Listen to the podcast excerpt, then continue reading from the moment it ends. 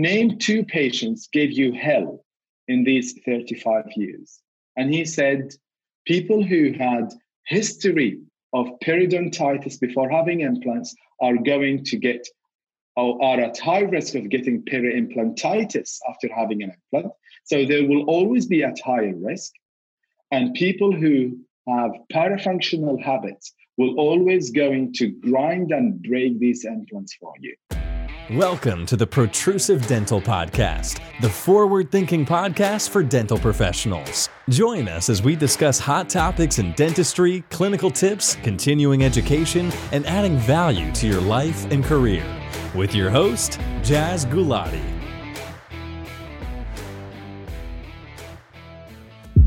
Hello to the Protruserati. Welcome to episode 52 of the Protrusive Dental Podcast. This is the part two of the implant series with Dr. Hassan Maghaireh. I hope you enjoyed that part one where we think about when you're actually getting into implants, when you're thinking about starting your implant journey, is it right for you? So that was the last episode. In this episode, we're getting a little bit more clinical. We're assessing like what's suitable for your first case.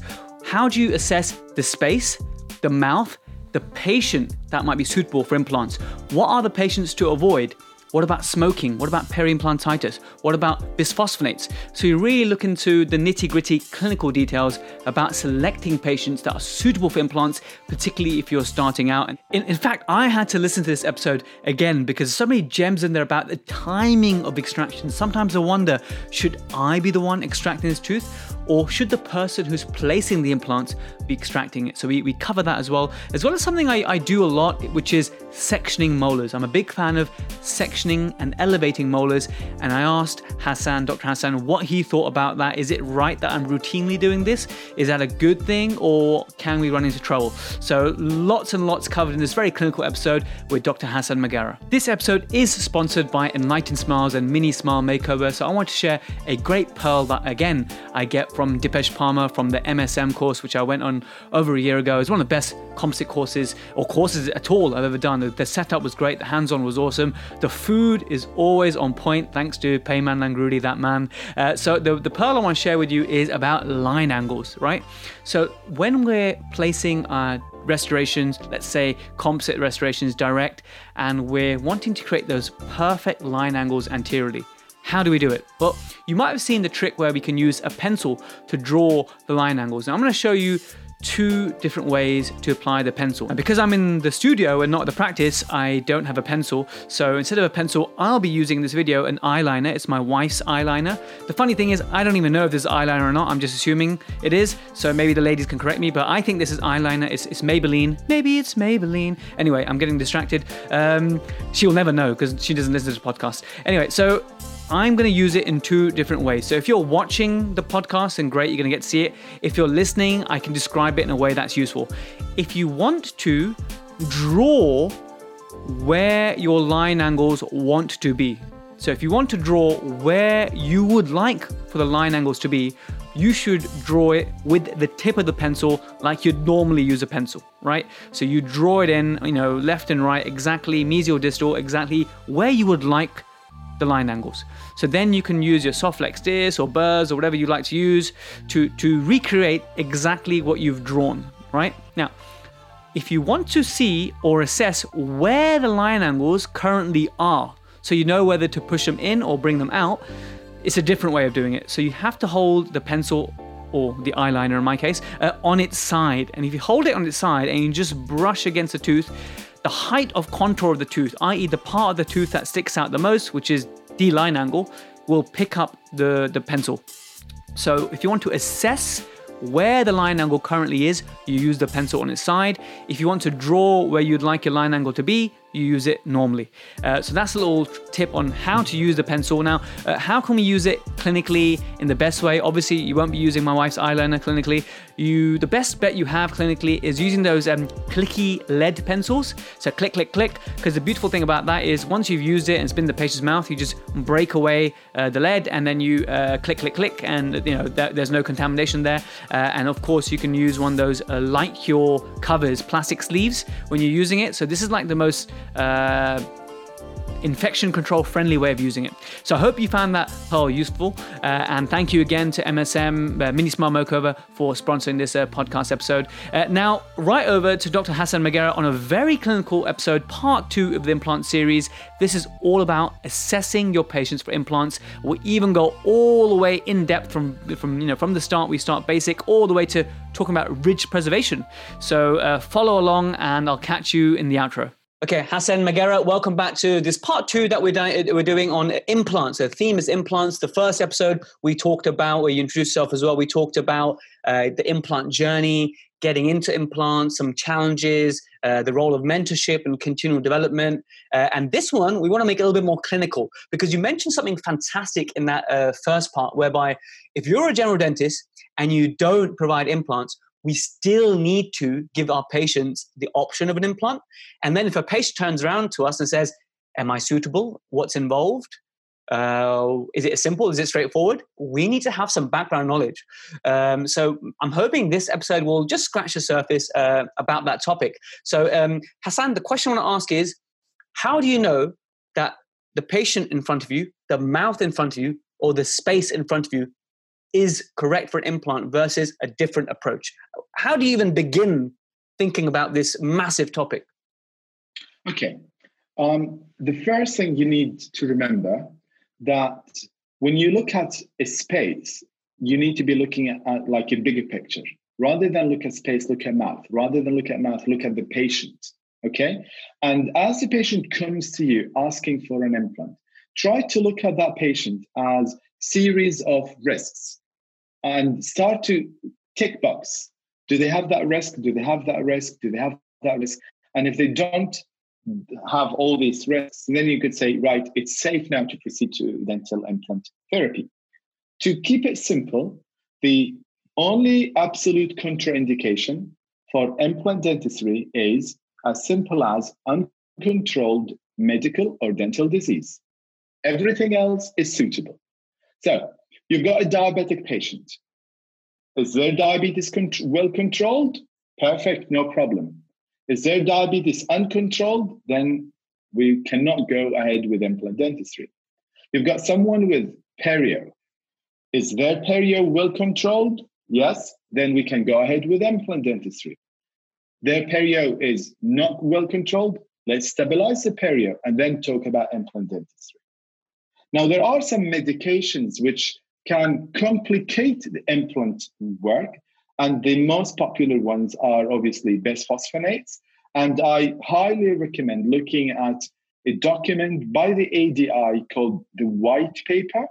And it's basically, it's a consensus document done um, uh, or a review document done by one of the professors uh, invited by the ADI, and it summarizes the guidelines. When is it safe to go ahead um, for implant dentistry for someone in bisphosphonates or all the uh, group of that medication and when is it isn't safe. To summarize that document basically anyone on intravenous bisphosphonates is a high risk. And that's to do with the fact that people who take intravenous bisphosphonates they take it in high dose. So that's one thing to remember. Anyone taking oral tablets for long, long time, which means more than three years, that also become medium risk. Now, oral bisphosphonates less than three years can be a minimum risk, but the risk is there. And you need to be talking to your patient about the exact risks involved in having um, implant dentistry while being on these medications. Another good thing to do with people on bisphosphonates or similar medications is basically to go for a staged approach. So try to, you've got a patient needing three teeth out, take single tooth out and see how things mm-hmm. going to heal. And then if that heals well, you could move to the second tooth and so on. And then if things heal well after teeth extraction, you could say, right, then maybe implant dentistry can be safer. There will be some preoperative and postoperative antibiotics needed. And you need to have a minimum um, traumatic surgery. So I would highly recommend go and check that white paper by the ADI, and I think it's available for everyone there. If not, I, will add that on to yeah, I'll, I will add that on the the show notes on, on the website, Protrusive website, and on the Facebook group as well. So that's a really good point, and it's it's just good knowledge to have about bisphosphonates when it comes to you know surgery, extractions, and implants is no exception. So if when your patient your little old Mrs. Smith comes and she uh, wants to have some implants uh, to restore her sort of uh, ability to chew something, and she's been on implants, maybe oral um, implants for for seven years, uh, you can think, okay, about the white paper, and then that'll help to inform you uh, what the next step is. Should you refer? Should you place? Whatever you need to do. So that's a good point, and I'll make that available. So you, yeah, you talked about, about yeah. yeah. Sorry, the thing is about oral bisphosphonates that nowadays, you know, GPs prescribe it regularly, and mm. some GPs wanting to make it easier for their patients, rather than taking a tablet once a day, they start offering to give injection to their um, patients like twice a year or what, whenever. So they move them from a low risk to high risk, although their medical history hasn't changed. So don't assume that, oh, she's only osteoporotic. Surely she's not on injections. Some of these patients are on injections, and you have to be double checking that. That's a good point because I just assumed if they're osteoporosis, there'd be an oral, and it's the more the, the cancer risk or whatever that uh, would be taking the the infusions uh, or very severe. So yeah, it's a good point to double check your medical history. So basically, going back to the very first point, unstable dental, unstable medical diseases are these people want to keep away from. Now, as you go into implant dentistry, further down, further deeper, uh, you need to start to think about okay, what are the things which can complicate the future treatment? And I remember was attending a lecture by uh, someone who had 35 years experience in implant dentistry. And it was a beautiful lecture. At the end of the lecture, the moderator asked him and said, Name two patients gave you hell in these 35 years. And he said, People who had history of periodontitis before having implants are going to get or are at high risk of getting peri-implantitis after having an implant. So they will always be at higher risk. And people who have parafunctional habits will always going to grind and break these implants for you. And I've watched your episode about stents, and it's really amazing. And I think this is something else every dentist needs to know about.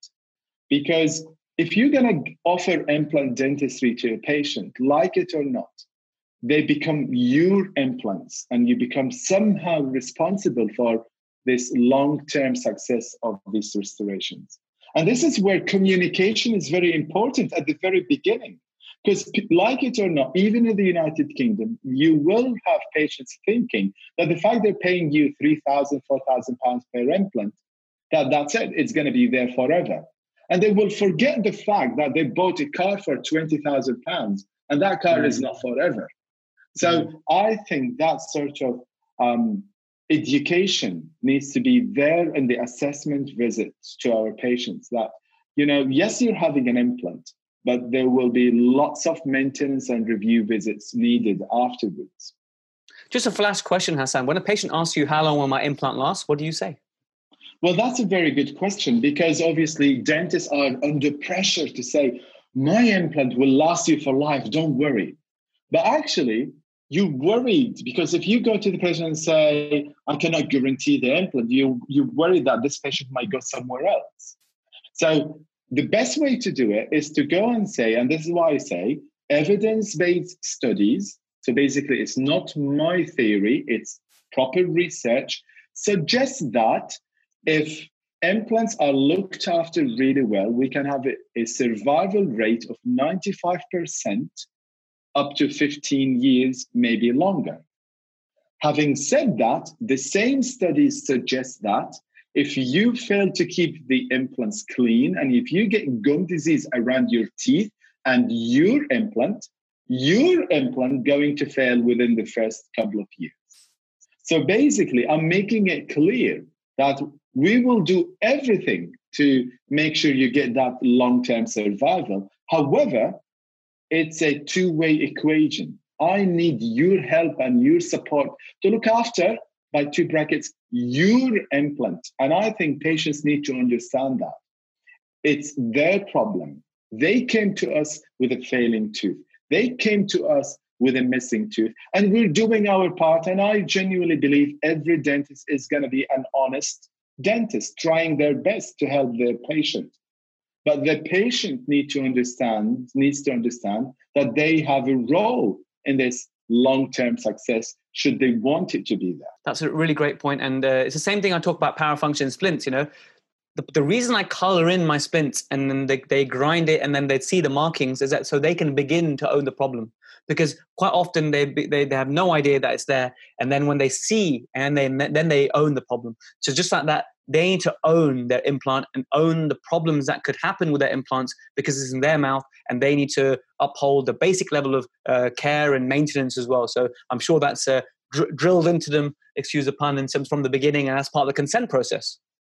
100% and that's the other thing you know you know, in, in the consent process, you talk to them talk to them about pre-operative assessment, and then you talk to them about what we're going to do during the surgical and the restorative stages. But then the third part, which is as important, is what's going to happen after completing the work. And this is again where we're talking about general dental practitioner. You know, every dentist should have the absolute minimum knowledge on how to maintain a dental implant, at least how to diagnose peri-implantitis, how to diagnose continuous bone loss around the dental implant, and when to refer that patient back to their dentist. I had I had one of my lovely referring dentists, bless her. She referred me a central incisor case. I've done the case. Everything went perfect. And then the, the for one reason or another, patient grinding his teeth at night, the screw went loose. So then the patient went to see his dentist, and then dentist said, Oh, don't worry about it. We'll wait for it until it comes out. She didn't know that you biting on a, a tiny loose screw is going to break that screw. And then that case was sort of converted from a simple case where you tighten the screw in three minutes to a very complicated case where we had to put the patient through one hour of screw removal, which was very stressful for the patient and for us as well. So these little things, I mean, this is an invitation to every single dentist to go and look for these open evenings, continual education conferences. They need to know about implant dentistry. And I think that's something you and I covered in part one. Are you enjoying the Protrusive Dental podcast? Well, allow me to deliver you even more value. You can now download the iOS or Play Store app for free. Just search Protrusive on your app platform. Now, if you're a true Protruserati and you want to support the podcast, you want to claim CPD for all the listening and watching that you do, you want to get access to exclusive clinical walkthrough videos to make dentistry tangible, as well as a premium newsletter, access to the Protrusive Vault, and the ability to download all the clinical videos and podcast videos so you can view them offline later, you can get all of that for less than 15 tax deductible dollars per month. So what are you waiting for? Download the Protrusive app now on iOS or Android for absolutely nothing. We work so hard on this Protrusive team, and I know you're just going to love it. Now back to the main episode. Absolutely, and I think you raised a great point. If you're a general dentist, and you know we've all seen it, the patient that comes in and their implants sort of swiveling around, uh, and if you don't know anything about that, you think, "Oh my God, what's happening? Is the implant loose?" You know, if you're newly qualified, think, "Oh my God, what, what's happening? I need to call someone. This is this looks really serious." But it's just as simple of just removing the uh, implant uh, restoration, the composite that's on top, uh, removing the PTFE or cotton or whatever they've placed there, and just giving a little tighten, quarter turn, whatever, uh, and then putting the restoration back, and the patient's so happy, and you've avoided this uh, this complication. So it's about that, just like you said, getting that level one, level two knowledge, which is which is so key. And we don't get that. Well, I certainly didn't get that in my undergraduate to the extent that I would be confident to deal with that situation unless I hadn't sort of pursued extra courses and, and, and knowledge to do that and or and mentorship and guidance. Um, Hassan tell me about smokers because that's a huge one, right? If my patient smokes, and I need to, let's say, refer them to my um, our in-house um, dentist who places implants. Is there any point where an implant dentist will say, "No, I definitely will not"? Is there like a, a minimum number in the evidence says that if you smoke above this point, there's no implant for you. If you smoke between here and here, all right, we might do it if everything else in our favor. Do we have a magic number? Yes. Well, I mean, we have very good research from Professor Bain, and uh, who's basically Um, he's a British professor based in Scotland, and he's done amazing research on smokers and implants in the uh, mid 80s, um, early 90s. And at the time, it showed that smokers will have higher risk of implant failures. Okay. But then the, most of that research was done on machined implants, on the polished implants, which let's say the old style implants. Now, more research was done by Professor Bain and his group and other, you know, research in the dental literature. When we have the modern implant surfaces, which are implant surfaces treated differently to encourage better osseointegration, it showed that actually smoking will not really influence osseointegration as we thought before. Having said that, we do have good research showing that, let's say, if we're talking about survival in implant dentistry, 97%, as a smoker, it goes to mid 80s. So there is a risk. And that's to do with the fact that we know when you smoke, you're going to affect the oxygenation to the little papilla, little capillaries supplying blood supply to the bone and the surrounding gum. When you smoke, you're going to get high risk of wound dehiscence. When you smoke, that normal flora inside your mouth going to be converted into very aggressive bacteria. So that balance inside your mouth is not going to be right anymore. So you're always at higher risk of having complications. Now, if you are a smoker, and you have a perio disease, that's when you get like synergetic negative effect. And that's when things start to even cause more damage. Now, to summarize, when it comes to implant dentistry, some research suggests that if you smoke 10 or less, you're classified as light smoker, and that will not have as negative effect if you're heavier smoker, 20, 15 cigarettes a day or not. That's rule number one. So I go to smokers and I tell them, do you know what? I know you will never stop smoking, despite whatever I say. At least cut down to less than 10. Having said that, there are very good articles and studies showing stopping smoking for about 60 days or so will bring you back as a healthy person when it comes to blood oxygenation and good healing abilities. So there were some random control trials done on rats, and they found that these rats who smoke, they have very low bone density, very low ability of healing. But then when they make them stop smoking, um, within 60 days, they come back to as healthy as the control group. So stopping smoking does make a huge difference. Hassan, I'm so sorry. I, could, I couldn't. I couldn't keep a straight face there. I've just got this image of this rat holding the cigarette. And uh... no, no. I, I, had I had the image of the Big Bang Theory. What was her name? yeah, uh, Sheldon. Amy. Sheldon's girlfriend, Amy. Okay, I forgot the name of the girl. Yeah, yeah. Yeah, yeah. She, she's one who does like studies on monkeys, if you remember, and giving them okay. smoke. So yeah, I had that picture. So rule number three we talked about, you know, smoking less than 10 is better than heavy smoking. Mm-hmm. Rule number two was we talked about stopping smoking makes a huge difference and mm-hmm. reverse all that negative effect. And uh, n- rule number three smoking itself can work with implant dentistry, but I go to the patient and say, don't come and ask me why I have no papilla or why I have recession after my surgery. So don't expect to get cosmetic implant dentistry or aesthetic soft tissue contour if you're a smoker. And rule number four, if you need bone grafting or sinus grafting, it's an absolute contraindication in my book. Because oh, right. this is where things start to be more complicated. I will now, with confidence, say I will never do sinus graft for a smoker. I will um, hesitate 100 times before I do bone block grafting for a smoker. Because okay. anything needs advanced surgery, needs a huge amount of blood supply. Smokers will just won't work for them. Brilliant. That's a nice little summary. So less than 10, 60 days uh, you mentioned uh, and and really to avoid it in, in, patients who might need advanced work and uh, and to tell the patients that not to expect a cosmetic benefit from the soft tissues that's a really nice uh, i've certainly uh, gained from that myself so when i'm seeing uh, smokers now i have a bit more confidence speak about them and and be make sure that my referrals to my implant dentist are more appropriate of course i'll send them to my implant dentist anyway to have that chat but i can have that little bit of um, confidence in myself that you know we're on the same page there. So that's grand. And the last thing I want to talk about clinically, because really there's so much we could talk about, and I want to make it um, most valued for those listening, mostly GDPs.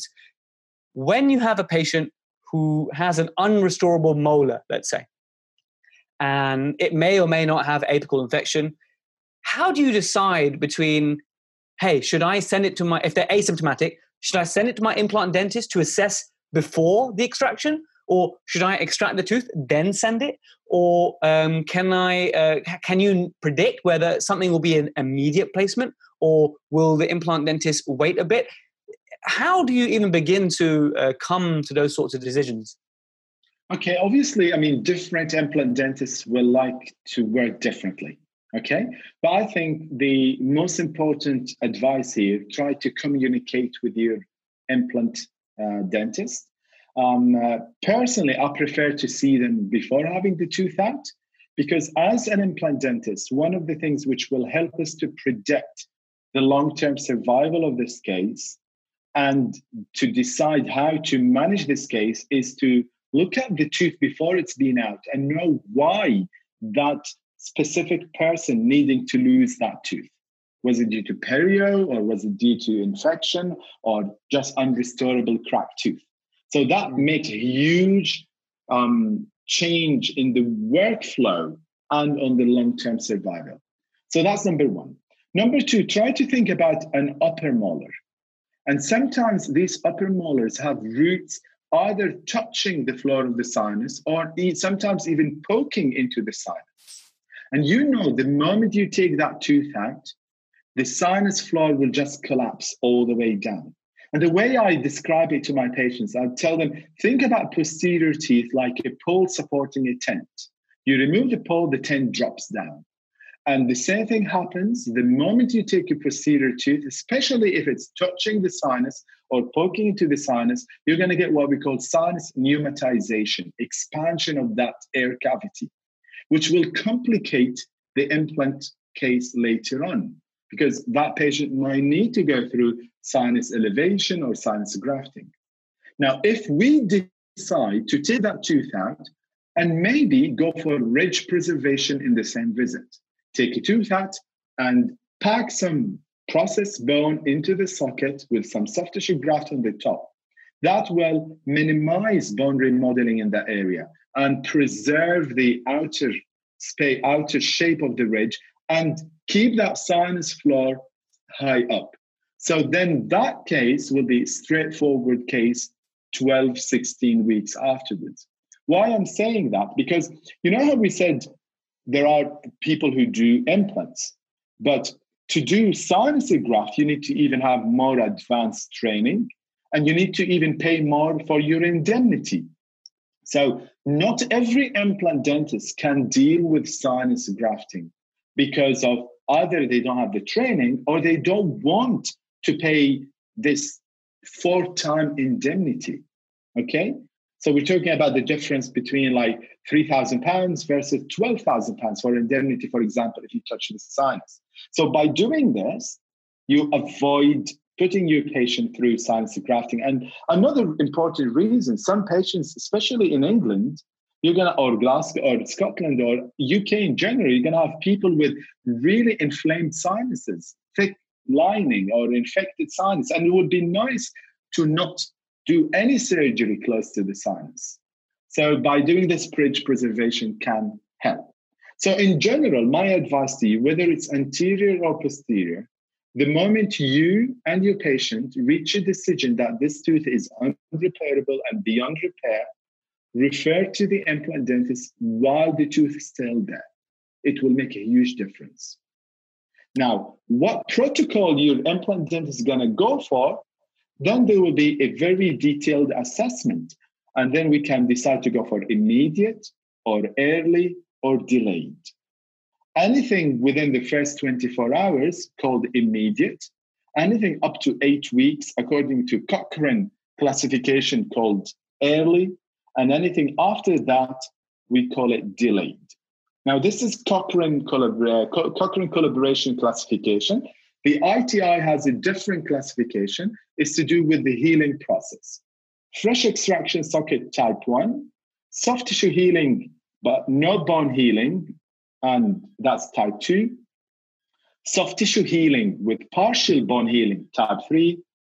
Soft tissue healing and full bone healing, type 4.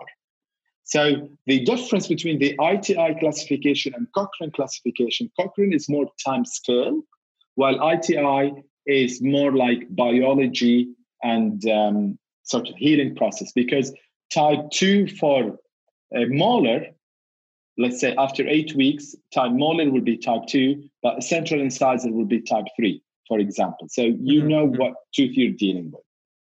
Each of them has its pros and cons. You know, I know some people like immediate because it saves the patient having too many surgeries and you know get the work uh, workflow quicker. But then immediate have some risks if, especially if they're done in the wrong patient. You need to have a scan to check the bone volume to make sure there is no latent or sleeping bacteria if you like or infection in that area. You want to make sure that the patient has thick gum thick biotype because if you have a thin biotype, you might get a recession. You want to th- check that labial plate is intact or not. So there are certain criteria a person need to know whether this patient is suitable for immediate or not.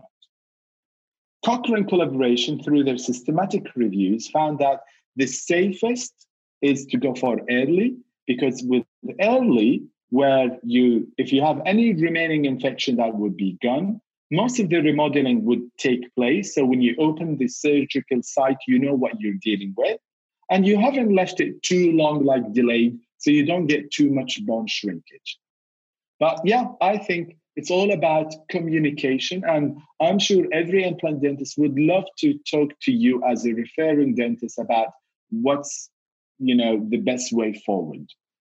I, I think um, everyone has their own clinical preferences. Yeah. So definitely, uh, what you mentioned there, have an open conversation to decide yes, you said that generally it's nice for the implant dentist to, to see the tooth. And it, makes so much sense to me, you know, to actually, all those reasons that you mentioned, for them to have that opportunity, because, you, you know, you don't always get that opportunity. So when you have that opportunity, when you know a tooth needs to come out, to have that chat, to have the scan, potentially stents or whatever, that can all happen with the implant dentist. And that's a, really good idea. But to have that open conversation, so even just to uh, send an email or some photos or some x rays to your um, implant placing dentist if you're not placing them yourself uh, can, can, can carry a lot of weight i think um, the next, next next question i had is do you or would you always section and elevate upper molars which is that like a routine uh, thing for you to, to do that's a very good question because you know preserving the bone can make a huge difference and the way we teach and the way i was taught that rather than taking an upper molar try to section it into three small anterior teeth. So imagine this big molar with three roots, section it into three small roots, and then they'd come out easily. So that case will be converted into an easier case.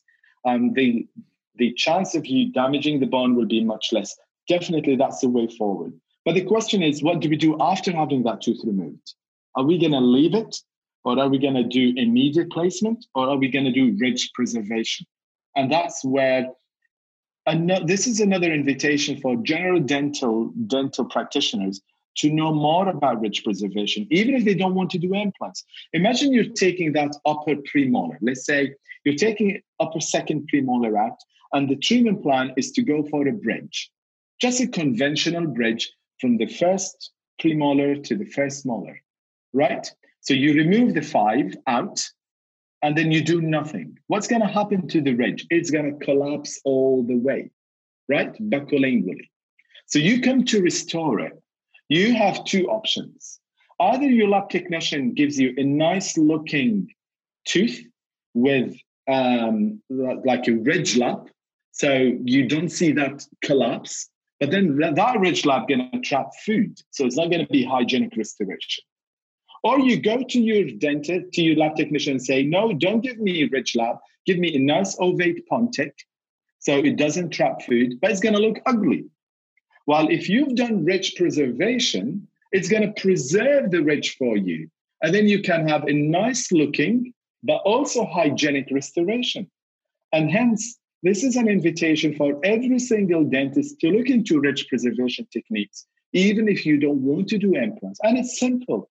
You take the tooth out, you clean the socket really well, you debride the socket really well, either with an excavator, or if I can say, there are very good degranulation burrs you could buy, and then they clean the socket really well for you. They remove granulation tissue, but they don't remove bone on your um, uh, slow hand piece.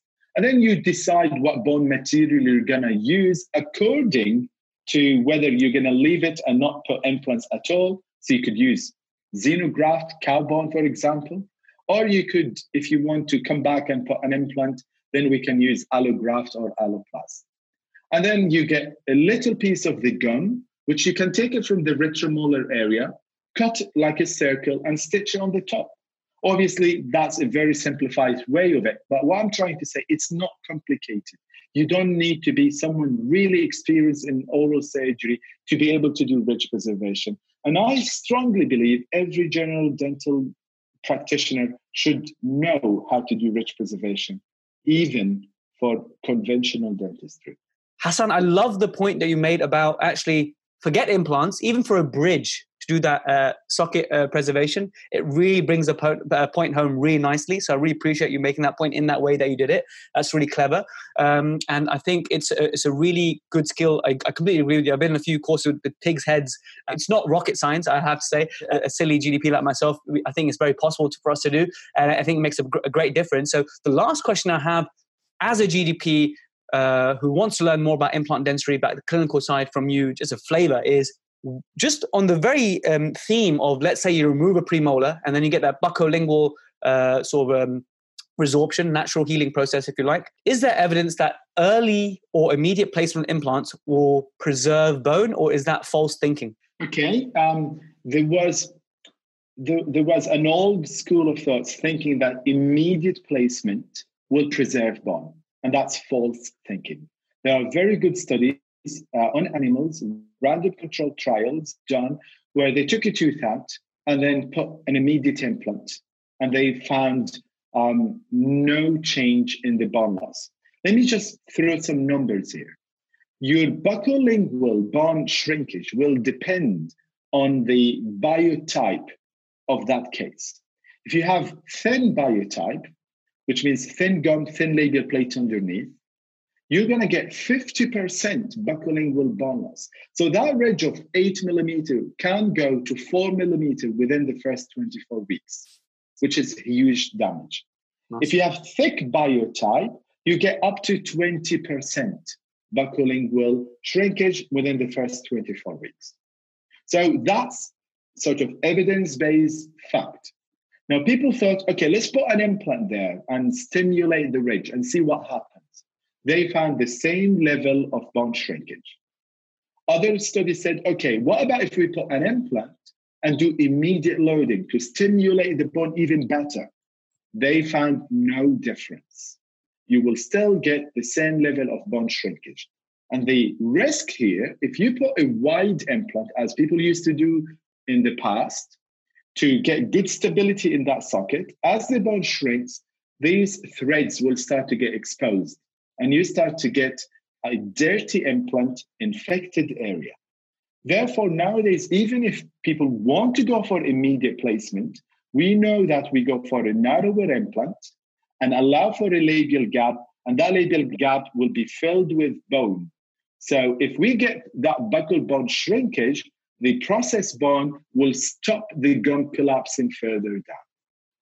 And we get our primary stability whenever we do immediate placement from the apical one third rather than the coronal one third. So we always go for longer implant, getting bone stability from the bone beyond the socket. So to summarize, no, immediate placement will not minimize or stop bone loss. Putting diamond in the socket will not stop bone loss. So bone loss will take place just because you and I and everyone else listening are humans made of biology. Should you be doing socket preservation for every single extraction then? Okay. Um, personally, if I want to use the correct term, I like to use ridge preservation because we cannot preserve the socket. Okay. okay. So that's number one. Number two, depends what you're going to do afterwards. If I'm doing a conventional bridge, I will do ridge preservation. If I'm doing, um, if I'm placing an implant after a year, I will do ridge preservation. But if I'm placing an implant after eight weeks, no. I mean, eight weeks is good enough for blood clot to form nicely. I will come back, place my implant, and do my guided bone regeneration at the time of the, my implant placement. Amazing. Well, uh, that's a, a, a, lovely sort of overview on some of the clinical aspects. You know, smoking. Uh, you quite quite correctly said ridge preservation, uh, and and a few uh, patient-related factors such as bisphosphonates, which are such common things that we see in practice day in day out. Um, Hassan, any closing comments on clinical implantology for the GDP or the the ones who are sort of starting out in their implant career? Okay, I, I like what uh, one of my friends told me the other day. You are the average of your best two friends or the two best friends you have. So, my advice to you always try to link yourself with successful people because, you know, try to always be part of a group. And by doing this, you're going to have um, motivation to take you forward. You're going to have this push from your colleagues to become a better dentist. You need to be closing your eyes, not while you're driving, but later on, closing your eyes and try to think where do you see yourself five years down the line? Have a target and work towards that target. And if you see yourself five years down the line doing implants dentistry, pick up the phone and start asking friends, look for a good course, and don't allow anyone to put you down getting into this beautiful field of dentistry. It's one of the most rewarding aspects of general dentistry is to try to build something out of nothing, uh, restore people's confidence. I know veneers are great. I know straightening the teeth is amazing. But you know what? I think there is nothing as good as converting someone from a conventional denture to a fixed bridge and giving them their life back. So, you know, guys, the market in the United Kingdom needs more implant dentists. Just to give you an idea, UK has the least number of implant dentists compared to Europe when it comes to comparison number of implant dentists per population. And there is a huge potential there for you. Go for it if you think you can do it. But if you want to do it, remember it's a marathon, it's a continual education, just like any other aspect in dentistry. Thank you very much. Hassan, thanks so much. And uh, any details of, of Hassan's uh, uh course? Is it part of the BAIRD? Is it is that the umbrella yes, for your course? I, I, am. I am the scientific advisor and the head of the uh, scientific committee of the British Academy Implant Restorative Dentistry, which is BAIRD. And please, uh, if you have time, you could look at our Facebook page or our website, which is baird.uk.com. And uh, we do run short courses, long courses, and we do collaborate with different universities in the UK and in Europe as well. And you know what? Pick up the phone, come and speak to us even if you just want to have a chat about how to pursue a career in implant dentistry or whether you want to double check it's the right thing for you or not. That, that's amazing, Hassan. I just want to say as well that um, I think the next step for, for, for, anyone listening or watching this and you, you haven't started on the implant journey is would you agree, Hassan? Maybe the next step is pick up the phone and maybe find the person in your area who's placing implants at the moment and hopefully the pandemic is going to be by the time we come around to doing this uh, on the downward slope and hopefully you can start shadowing some implant dentists. Wouldn't that be great? Golden advice Jaz. Golden advice I got it from you, my friend. Uh, Hassan, thank you so much. I really appreciate you coming on and sharing your sort of uh, journey um, ideas about getting started and also a few clinical things that a lot of dentists tend to ask, uh, uh, misconception dentistry about, you know, ridge preservation stuff. So really appreciate all that. Uh, and I, and, I, wish you all the best. And it's been great connecting with you. Thank you so much. Thank you, Jaz. And good luck with your beautiful podcasts. They're very useful and well done. Keep up the great work, mate. Thank you. Thank you so much. So there we have it. Thank you so much for listening all the way to the end. Listen, if you found value from this episode, if you liked the, the implant sort of themes that we covered and you liked the content I'm generating, please do me a favor and share it with a friend who you think will benefit. If you want CPD out of it, currently it's on Dental Tubules. So if you're a Tubules member, uh, check it out. You can get your CPD by answering a few simple questions. If you're not a Tubules member, then that's just another added value you can get from Tubules. So check them out. Uh, and again, I really appreciate your listenership always. Please do hit that subscribe button, and I'll catch you in that next episode. Thank you.